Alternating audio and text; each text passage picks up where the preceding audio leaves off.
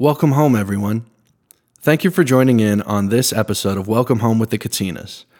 Welcome Home is a podcast where I, your host Josh, sit down for a conversation with different people who I admire and discuss whatever's on their mind, and especially focus on life at home in times like this. Wherever you are and however you're listening, thank you for your support, and once again, welcome home. Welcome, everybody. Thank you for joining in on this week's episode. And first things first, I want to wish everyone a happy Thanksgiving. Um, wherever you're listening, uh, this will be coming out on Thanksgiving morning. So I hope today you're surrounded with people you love and care about, and that you take time to think about the things you're thankful for. So um, I know I'm thankful for this podcast, and I'm thankful for the guests that we have today. This is someone who uh, means a lot to my family, and he doesn't live uh, locally here in Nashville, so it's special that I get to have him in town. Um, and I'm honored that you take time to sit down with me. I know you're a busy guy, but I want to welcome Mr. Dan Lascano. Thank you for being here, Uncle Dan. Thank you so much, Josh, for having me. It's uh, great uh, to watch you grow up to start as a youth and become a, a man that I'm proud of. Oh, thank you so much. Well, um, you guys listening, you'll hear me call him Uncle Dan because he is my uncle, but there's no blood relation that we know of. um, but I just want to let everyone know that. Uncle Dan, um, again, thanks for being here. And just to start off, I want to give you a chance to kind of introduce yourself to people listening who may not know you. And also, um, if you could just share kind of how your relationship with my dad and his brothers started like how'd you guys meet and and just what your relationship is now? Um, i'm a father of three boys. Um, i grew up in california and now i live in new york city and i've lived there since 1992 um, i'm recently divorced so i'm sure that will come up. But i would say i met your father many years ago Greg Laurie was doing a harvest in New York City, and your dad and brothers were there. And I think we met at the opening prayer, and he was standing next to Greg Laurie, and, and Greg Laurie was talking to me. And as I walked in the room, uh, Greg Laurie tried to shake my hand, and I said, uh, "I'm going to give you a hug." That's awesome. So you met them in New York while they New were York working. City. Yeah. Yeah, Madison Square Garden And, for and, the first night. and did you know anything about them prior to meeting them, or I knew a little bit about them because I think they had sung at my brother's church okay? in California, but I had never met any of your your relatives until that time. So what was it about them? Because they meet people all the time um, on the road, and uh, uh, I don't know. Maybe you have a lot of friends like them, but I, I'm just curious. Like, what was it about the Katinas that made you think I want to be friends with these guys, or, or whatever it is? I guess it's it's. I mean, I've really come close to your father, obviously, and I love all the brothers, but me and your dad have always bonded, and I think, truthfully, he's kind of a person I look up to, mm. a person I would like to be like. Mm. So that was a natural connection, and he's so gregarious and gracious and humble that you know you just can't help but want to spend more time with Joe Katina. Wow. Well, I uh, I think that will mean a lot to him because I know he'll he'll listen to this and that'll mean a lot. But I think he would probably say the same thing about you. I know that uh, your guys' friendship is one of his best. Your he would call you one of his best friends. I think, and um, I'm thankful that my dad has someone like you that um, he can you know confide in or be honest with, and um, it's been uh, a blessing to me just to see the friendship that you've given my dad. So thank you for that. That's one of the things I'm thankful for today. Um, as we uh, as we move on, I, I don't know how much of the podcast, how many of the podcasts you have listened to before. I've listened to a few of them, Okay. okay, for sure. So you know that I, I prepare uh, three questions for my guests, and the first two are really things that I'm more interested in, and then the third one is more about you. And so we'll get to that later, but um, I think I'm ready to ask you your questions now. I'm ready. All right. So you kind of mentioned it um, in your introduction that you grew up in California and you've lived in New York City since 92 now, you said? Yes, full time. Wow. So New York City since 92 and your three sons have grown up there. And two of them were born there. Wow. So growing up in the South, people have a lot to say about big cities and New York City in particular. And one of the, one of the things I heard a lot growing up was New York City. It's a great place to visit, but I never want to raise a family there, raise my kids there. And I just want to ask you, as someone who has raised kids in New York City, had kids born in New York City, what do you think? Um, what do you think the value is, or how have you seen New York City affect your sons in growing up? And and um, is there anything that it has done to shape them that maybe you like, maybe you don't like? What has that been like, just being a father in New York City? I think you know, lucky for me that it's had a lot of positives. I believe in the sense that some of the weirdest things have happened, and we've like we're in Mexico one time, and we were walking by, and I think my son said, "That's a Botero." and he knew what artist was on the lawn, wow. you know. So like, I don't think most kids have exposure to that, yeah. and he understood what it meant, and the just the knowledge that comes from being around that city. Um, both my all my kids, in fact, did a special thing since they were around in kindergarten in the museum, and so they spent week after week in the museum in a special class. So just knowing animals and just the different variety of things the city offered, it's been amazing in so many ways to them. Yeah.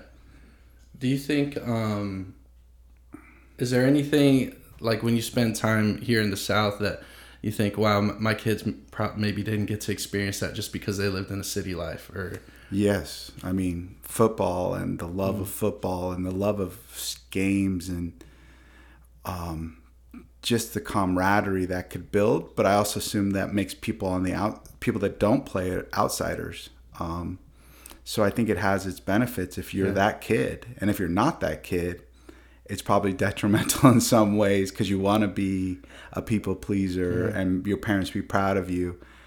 Um, so I think everything, uh, you know, in life, there's a positive and a negative. And my first son, you know, didn't he? He played sports. He wrestled and did track, but he wasn't a football kid. So yeah. the South would have been tough. But my second one and third one would have been very happy here. Yeah, I uh, actually have one of my best friends grew up in New York City. He was, I think he grew up in Queens, and uh, I was with him recently, and I asked him. I, I asked him these questions often because his childhood was so different from mine, and that was one of the things I asked him was, if you if growing up in New York City, if you wanted to play football, what did you do? And and he said, uh, you ran track or something like that. There, both of my kids did play football um, in the end, um, but you know, just the practice and getting there was totally different experience and it, then it ended up being flag football at some time because they got they banned tackle football uh. at um, the boys young you know when they were in elementary school they banned it so it was just a different experience but i think they're very well-rounded kids mm-hmm. the one thing i didn't mention is they had the opportunity to go to a boys school my two oldest mm. and so things like singing in the choir and doing plays and things that you, a lot of boys wouldn't do in a co-ed school. Yeah, they did. So my boys both sang in the chorus. Um, so you know, it did offer a whole different diversity of things that, if you're not a super sports kid, that you can really grab onto in the city. Yeah, that so that is one thing that um, my friend Sebastian, I've talked to him about. It's like what's school like in New York City because he kind of explained. So I grew up going to public schools um, which is kind of just what everyone did around here. And um, I asked him about like how how do you figure out where you're going to school? Like how do they put all these kids in school? And he explained to me that when he was younger, going into middle school and then high school, he had to like apply to to to get into high schools. Is that what your sons had to do? Yes, the first two have. Um, Noah and James did, and they both chose their high school. Believe it or not. Yes, we were part of the process, um, but we weren't. We really decided at that age they were old enough. They had made good decisions. You know, they're becoming fifteen, and we said it's really on your onus this time. Yeah, we picked your previous school. You guys choose your school and they both chose schools they loved. So. Yeah, that's what. So yeah, that's what my friend told me is that he ha- you you kind of pick where you go to school, which is a weird thing to me. I can't imagine being 14, 15 and having to. It was already hard enough when I had to pick where I was going to go to college, so I can't imagine being that young and picking where you go to high school. But I guess that's just how they do it there. It is how they do it, but also if you think about it, it's kind of weird that you didn't have any choice. Yeah. If you really think about it, it's like my son he wants to be a science he could lead to a science school if he wanted to be an artist he can go to an artist school uh-huh. so i do think it does offer you um, james is a little more sports oriented so it to give him the opportunity to go to a more sports oriented school with noah's very academic and it mm. gave him the chance to lean into that. Yeah that is that is true. I um, here you just go where you're zoned and so that's what i did and i think thankfully it's it worked out. I got i graduated from high school but i do think about if i was you know i think i was 14 when i was a freshman you know what would have been important to me back then and how how i would have chosen where i go to school but well thanks for um for sharing that about um your kids and I know that they're very important to you, and uh, I've. It's weird. So I saw you last August, um, and that was my first time seeing any of your boys for probably five or six years. Because I used to go up to your house every summer, um, but then once I went to college, I wasn't able to to go up during the summer, and so was, I went back and both James and Noah are young men now. They're they're not the little boys that I remember. It's weird how quickly it happened. Yeah, the first time I visited your family, I believe you were in your sophomore or junior year, and you were uh, partly sunny days. Yeah, you know, so yeah. that was, and that was, you know, so I know what school you would have chosen by your song. What's that? You you wrote about Centennial. Oh yeah, yeah, I guess so. I, uh, you didn't have a choice. Yeah, I did. Your first video was in a school bus from Centennial, I yeah, believe. I think I I just decided, well, this is where I'm going, so I'm gonna love it. But yeah, it's been fun getting to kind of see James and Noah and and and Jakey grow up and and um, they're fine young men. So and I'm excited to see them tomorrow. I haven't seen them yet, but um, like I mentioned, I saw you in August of this year, and we were discussing and this and i want to hear your opinion on it because i feel like um, you probably have more insight than uh, the everyday person on this but uh, we were talking about how i was working from home back in august and that there was discussions um, within my company and, and a lot of people that i know around my age about coming back to the office. And i had asked you why um, why why are companies some companies pushing to have workers come back to the office when you know it seems like for a lot of people working from home has worked out pretty well and people are able to have more uh, freedom and less time commuting. And companies also aren't having to they don't necessarily have the obligation of paying to have a brick and mortar place for people to come work in. you told me that you thought that the companies who want workers to come back they they want it because it helps build culture a, a work culture at the workplace and that made sense to me but um, i wanted to ask you now that we're nearing the two year mark since uh, the pandemic started and really changed every aspect of our lives moving forward how do you what do you think work is going to look like for people moving forward? Is it still going to be a work from home thing, or do you think everything's just going to go back to the way it was? How do you see work changing moving forward? I do think it's changed permanently. And I do think, unfortunately, for the younger generation, they're never going to have the gratitude of work. Mm. And what I mean by that is like in New York City, I developed my best friends from work. Yeah. And with this new system, I don't know if it's going to come from church or from your friends, but you know, usually it's nice when everything has a three-legged stool or Mm-hmm. you know, you had your friends, you had your family, and then you had your work friends and you could really grow up and develop and learn from them without even knowing that you're learning from your work friends Yeah. and see them and grow up. But how do you understand what this company stands for when you can't stand in their presence? Mm. It's like it's kind of like being a Christian without going to church. Yeah, that makes that makes a lot of sense to me. I selfishly, I hope that work stays from home, just because I I enjoy it, and it's also kind of, I mean, it's really all I know. I I started working at the job I am at right now, like a week before they sent everyone to work from home. So uh, it's definitely my comfort zone, but. Um, you you mentioned that you think work is probably changed permanently. Um, do you think most of our most of just the different parts of our lives? Do you think any of them will ever go back to normal, or do you think that the the changes that we've seen from the pandemic are are basically here to stay? I mean, a lot of it is positive, though, Yeah. right? Like a lot of good things have happened. Um, you know, I think the South and the North are very different in how they treat the seriousness of it.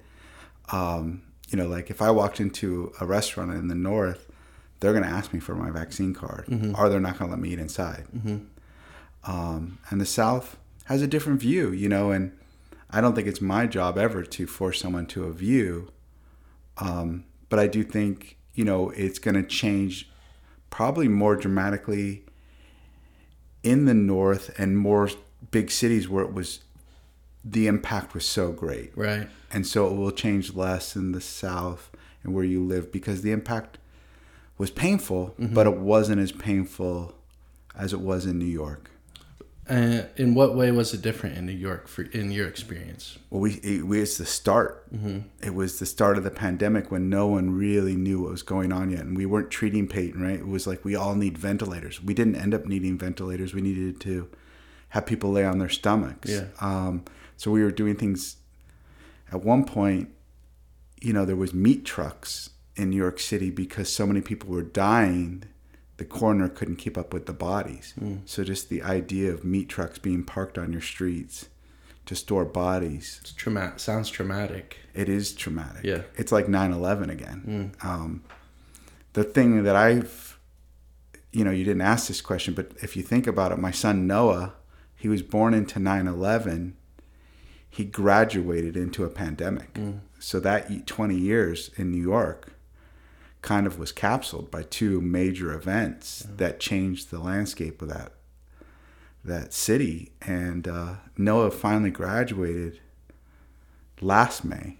This, you know, it, this May, a year later than he was supposed to. But they had an outdoor event in Central Park. So when he went home in March, there was that was the end. He never went back to school. Wow. Yeah, that's.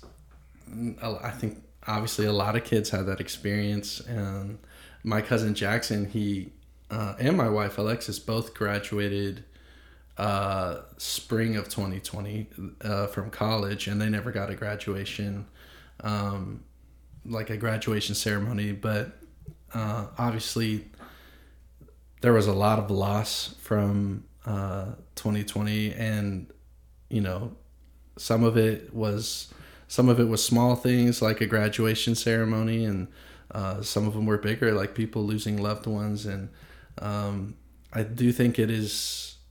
Uh, I don't know if sad is the right word, but um, it's just difficult for me to think about someone like Noah who uh, like you said, he was born in 9 11. He came into New York City around the time of 9 11, and then the pandemic at his graduation, that uh, those monumental parts of his life are marked by um, such tragic uh, events. And um, I'm curious, you know, moving forward, how his generation, which I guess is my generation, how, how those things will affect just the way we see the world moving forward and uh, the way we see see life moving forward.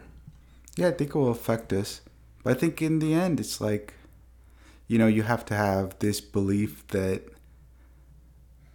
something good's going to happen out of it, right? And mm-hmm. something positive is. And what is the lesson? You know, does it does it make us interact and be nicer to people when we can interact? Do mm-hmm. we, you know, is Thanksgiving more special? Mm. You know, for me it is. Yeah, I think it is t- for me too. Um, I appreciate that you're able to see the good in what a lot of people would say is was was all bad. But um, well, there's your two questions from from me, and um, I guess the third question is also for me. But the third question I, I asked uh, I ask all my guests this, and so um, I'll simply ask it: What's going on at home? So, uh, Paula and I, who was my wife for 20 years, we've uh, been going through the process of divorce. Um, and I don't think you, I don't think God intended us ever to want to offer uh, our children divorce, mm. right? So it really makes you re-examine your soul, I think, and to make sure that you I think divorce is one or both of you not being right with God. Mm-hmm. And so it made me just, you know, is there little things in my life where I ne- never gave up control and like be willing to give it up and making sure I am right with God. Um, I think that's been my big push in this season of my life. Yeah, I um so divorce is not something that my family is uh, a stranger to. I, I had um, my uncle John on, and he shared a little bit about um, just going through what he went through uh, over the past few years. And one of the questions I asked him was, "How has the divorce changed his relationship with his sons?" And I want to ask you that. Do you think it, it has changed your relationship with with the boys um, in any way? I do. I think it's made it stronger in some ways because, you know, now it is me cooking dinner for them when I cook dinner. Yeah. And if I do the laundry at home, I, it's it's me doing the laundry. If I, you know, James broke his arm, so I've been driving James to school, and it's you know it's me getting up and driving him to school. Mm-hmm. So the time that I spent with him the amount of time for other things that I wouldn't, you know, do part of or do sometimes, I do now when I have him. Mm-hmm.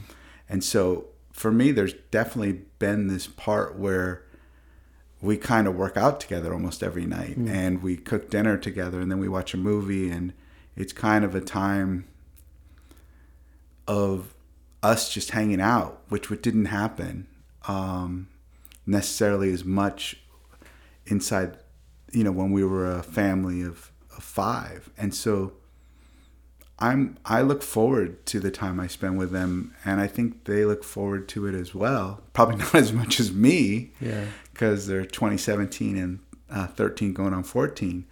But it, it to me, it's just a new season, and you know, it's being still and waiting on God, and God's been forming this relationship with each one in a different way but they've all become uniquely more special to me. Hmm.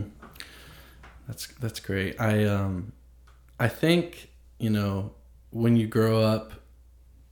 I'm 25 years old now, and I think for every kid that there comes a, a time in your life where you realize that your parents are just like everyone else. They're just normal people. I think when you're really young, you see your parents as uh, almost hero figures or or whatever it is, and and um, but eventually some sometimes it's from something happening, and sometimes it's just because you're older and you have more experience and wisdom, but you um, that that hero figure kind of fades away a little bit, and you realize that your parents they're they're flawed and um, they're just they're humans just like you, and um, I think sometimes uh, divorce can be a, a, an event that can kind of uh, make you realize that oh my parents are just like everyone else and they have issues and, and things and, and they have insecurities. And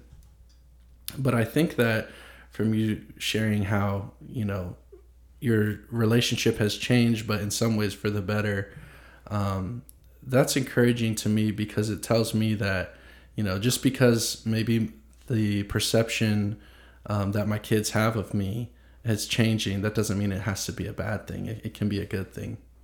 Yes clearly i answered the question not them but i do believe that my bond with each of them has grown stronger. Mm. but i also realized i think that when you're co-parenting or parenting together at a home you know there's always a different style. And so it's not necessarily bad but i think you in this time my hopefully my answer to them when they ask me a question i try to answer you make good decisions. You've always made good decisions. So why don't you make the decision? And if we need to talk about it or need help you come to your decision and then we'll talk about it if we if if you, if it doesn't work out for you. Yeah. So being patient. Mm, yeah that makes sense. Um, i would like to ask you i i've asked this to a few of my guests before because it's something that um, is important to me and something that i ask myself a lot actually. And um, obviously you've been going through a lot of change over the past few years and um, but I want to ask you as you move forward and um, are embracing just this new season, what is what are your dreams for how um, your family can look uh, in the future? What are you, and your hopes for those things? I mean, I would hope to get remarried. Mm-hmm. Um, I would hope to a strong Christian woman who's involved in the church. I would hope that um, most of all that my kids grow up and continue on their paths. Um, I think in this season, I have really learned to slow down, to let doors open for me rather than pushing through. I think New Yorkers push through doors. Mm. We don't tend to wait around. we don't. Uh, so I've I've really waited for, hopefully God's calling to open the doors, and become more patient. I hope. Um, but I do think it is a season where I don't want to push. I want God to clearly lay the ground and I stay on his path. Mm. If that makes sense. Yeah, it does. It makes sense. It sounds I think that's one of those things that's much easier said than done. It is so much easier said than yeah. done. I mean cuz I mean just a lot of people are built to do. Mm. Right? Rather than wait. Yeah. Like uh you know, know He is God and be still. It is not that easy to be still. Mm-hmm. That's probably the hardest thing is being still. Yeah, I think um, that's something that I've also been, you know, uh, being still. I've been saying to myself a lot lately that I want to be present, which I think is they're sim- similar. Being still and being present and um, being fully where I'm at with whatever is in front of me. And um, it's so hard. And it's something that I'm not, I, I fail at a lot, but um, I think it is, there's a lot of wisdom in that, in, in being still and, you know, understanding that. I think when I'm, the thing that makes it hard is that when I'm being still, it's, and when I'm being present, a lot of times I have to come to terms with the fact that most of the things that are happening in my life, I have no control over at all. Um, and that's a scary thing to think about. And but also an amazing thing to think about. Yeah. Right? Like if you turn that upside down, who could lay a better path for you than God? Do you think Josh Katina could pave a better road than God, or Yeah, I mean, was you're pushing through those doors or checking your phone for another tweet or text? Mm-hmm. I mean, what about you know? I just feel like now. I mean, obviously it's different. I'm older, so much older, and like you, hopefully. How many things did I mess up God wanted? And mm. what road did I take that God didn't want me on? And what did I push through to do and accomplish that God didn't wasn't behind? And I still accomplished it. yeah, So, like in this season, is there anything that he can't do that could be better? And I just have to surrender to that and say, there is, mm. right? There's more hope on being still and being patient and knowing that road will be clear.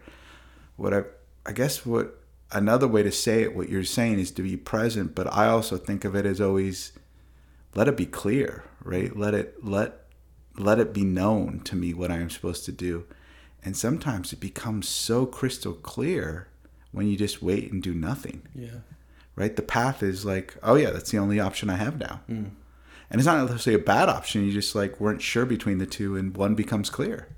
yeah. I I totally agree with you. I think I when I think about um, seasons of my life where I was, you know, making decisions or faced with challenges, and uh, I can always say that it was the times where I surrendered the control up to God that I feel like those were the best times in my life. And the times where I tried to, you know, uh, force my will onto things were times where, you know, it just seemed like I was trying to swim upstream the whole time.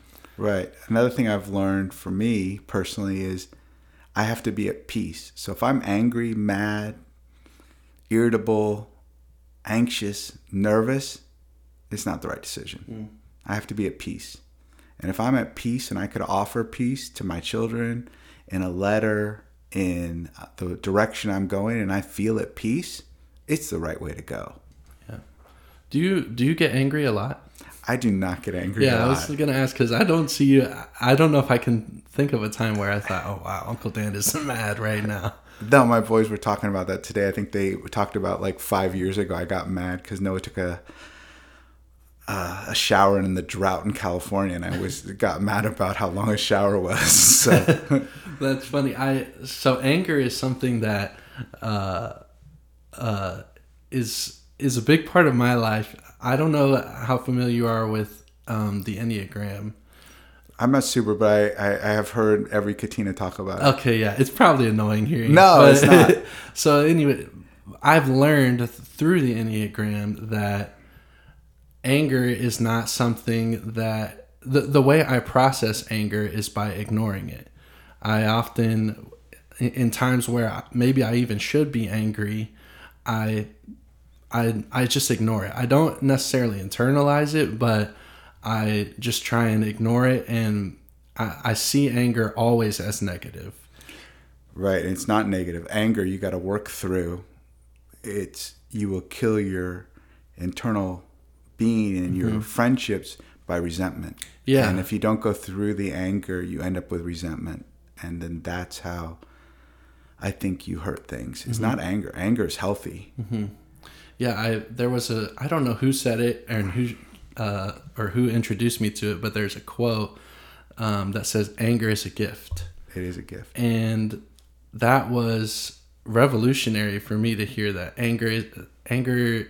It's not um, necessarily a burden or um, something negative, but anger is a gift, and uh, I think that as I've been trying to process and, and learn, you know, healthier ways to um, accept and deal with anger, remembering that these emotions that we get anger, sadness, happiness, um, whatever it is their emotions mostly are neutral. It's it's just about um, how you respond to your emotions that can make them negative or, or, or positive. So if someone's angry or someone's sad or someone's happy, they're just telling you a feeling that you that they want you to respond to. Hmm. So it's really if you work through that, that's how you build a relationship, right? It's not working through it, you're poisoning that relationship, hmm. in my belief. Yeah. So to lay out your anger and put a boundary there saying you hurt me because or I don't feel loved because that is not that is you know god centered it's not getting that emotion out there because you don't give that person the ability to love you the way you want to be loved. Mm-hmm. and the way you want to be loved is totally different than the way your wife wants to be loved right? Right. And so if you don't tell her hey you made me angry because i felt unwanted because i felt unloved because you're not giving her the opportunity to love you the way that josh katina wants to be loved yeah I think that's how I look at it. Yeah, I, I totally agree.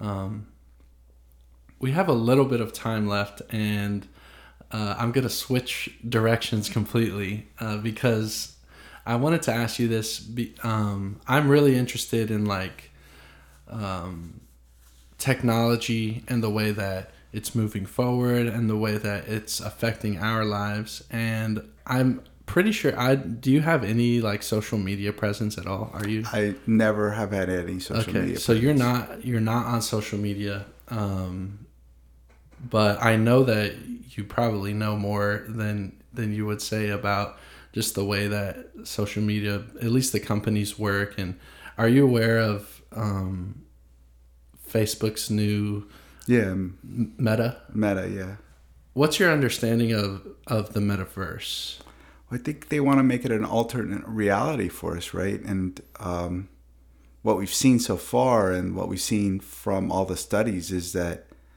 only thing it really does is Facebook, and it, of itself, people show their best lives. Mm-hmm. So it makes everyone anxious because mm-hmm. they're wondering why they're not included in their best lives, or why you're taking these pictures in your best life, but you're not actually sharing your real life. Yeah right? You're sharing a version that's not real, that's the best picture of you at the best time with the best meal.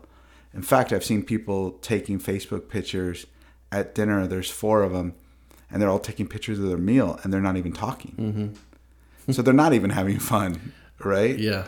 Like what I'm trying to do is put my phone down so I can't be distracted, so I actually can interact and create a real relationship. And that's why I've chose never to have Facebook or Instagram or any social media. What what does Facebook have to gain from, from this? Because I feel like the people who use Facebook are already so invested in it, or any social media. They're so invested. People spend hours a day on it. Why why are they? The, what's this for? I think the biggest fear is the younger kids are now on TikTok, right? So we went from something that we did 90 minutes a day and it was you know uh, semi-real to now we just watch TikTok videos that are 30 seconds. You know, now we'll, the next thing will be down to three seconds, and our, you know, we're. I feel like we're just dumbing ourselves down. Yeah. We're not giving ourselves the opportunity for realness, and so Facebook wants to try to make it. I think a more real alternate universe, but there's no better alternate universe than the real world. Do, do you think it's going to catch on? I think it will. I think Facebook is very smart, right? Yeah. Google, like, uh, I Googled my way here with Waze, uh-huh. you know, like, um, I don't think that Google and Facebook are stupid companies. I think they're smarter than we think they are. Uh-huh. Um, I'm not sure they, you know, always want the best. Mm-hmm. And I think Facebook really is at the center of the controversy is the anxiousness of our kids. Yeah and so they're trying to see if they can solve maybe two problems at once and not having the next generation be three times as anxious as the last generation. Mm. So that's the real problem, I think. Okay, so I'm going to share with you a theory that I heard about meta and the metaverse, and I want you to respond and tell me if you think it's absolutely loony or if you think there's maybe some validity to it. So, from the the theory is that um, thousands of people in the future, in the near future, are going to lose their jobs to automation. And the thought is that universal basic income might become a reality here in the US. And so people are going to um, have their basic needs taken care of, but they're to have, they're not to be spending as much time working. And the thought is that the metaverse, alternate reality, is to become a way that people start spending their time now. Instead of spending their time working, now that they have things taken care of, food and rent and uh, hospital bills or whatever, now they don't need to work. Now they're going to invest their time into the metaverse. Is that crazy, or do you think that is a possibility? I think it is a possibility, but unfortunately, that would be the downfall of America. Yeah. Right? Because a person without hope and a purpose is not a person. Mm-hmm. If there's no hope and you're just getting your basic needs met, your hope is gone. Yeah. So your purpose is gone. And without hope and without a purpose, I mean, we're built for a purpose mm-hmm. and we're built to have hope. I think that kind of doesn't lead much hope for the next generation if that becomes true, unfortunately. Yeah. For me, I would not want to see that as a way to advance my future. Yeah, no, me neither. I, I totally agree that for me, work has, uh, it does give me a lot of purpose in life. Even, you know, there's definitely days where I don't want to be working and uh, I, I don't like my job or whatever, but I, I do recognize that uh, work has given me um, a purpose and it gives me a sense of fulfillment um, that I have. I'm able to give my time to to something, and and um, yes, I get paid for it, but also I do feel like, well, I was productive today. I, I got stuff done. Yeah, you have to f- have a purpose. I mean, I think I do some work with Noah, and we work with like five to seven older disabled people that have um, you know some serious challenges and you know they come out and work in a food pantry. And they're very happy when they're there and they have a purpose and they serve a purpose and they're helping people and and it makes me happy that they have something that they can give back yeah without giving back and having just so much without a work just so much gets taken away from you mm-hmm. Um, I'll ask you this last question to finish. What is it today in your life that helps you find purpose? Believe it or not, it's just being a dad. Like, my kids really like the tea I make, so I make tea every day. I usually do a load of laundry and I cook them dinner. And majority of the time, we go to the gym around four or five o'clock and work out. And I think it's this time in my life where we offered them a tough reality that's not something they chose, um, and maybe not something God chose. So we, I feel like being able to step up as a dad in this season for Jacob, James, and Noah is my purpose. Well, from what I've seen, you're a great dad. Mm, so you're fulfilling that purpose. Well, um, thank you for your time today. I, I know we've talked about doing this. Um, we started talking about doing this a few months ago, so I'm glad we finally got to do it. And uh, maybe one day we can do it again. Yeah, I hope to do it with sunny days one day. All right. Well, thank you so much, Uncle Dan. To those of you listening, thank you for tuning in. We'll be back with more episodes soon. Have a great day and happy Thanksgiving.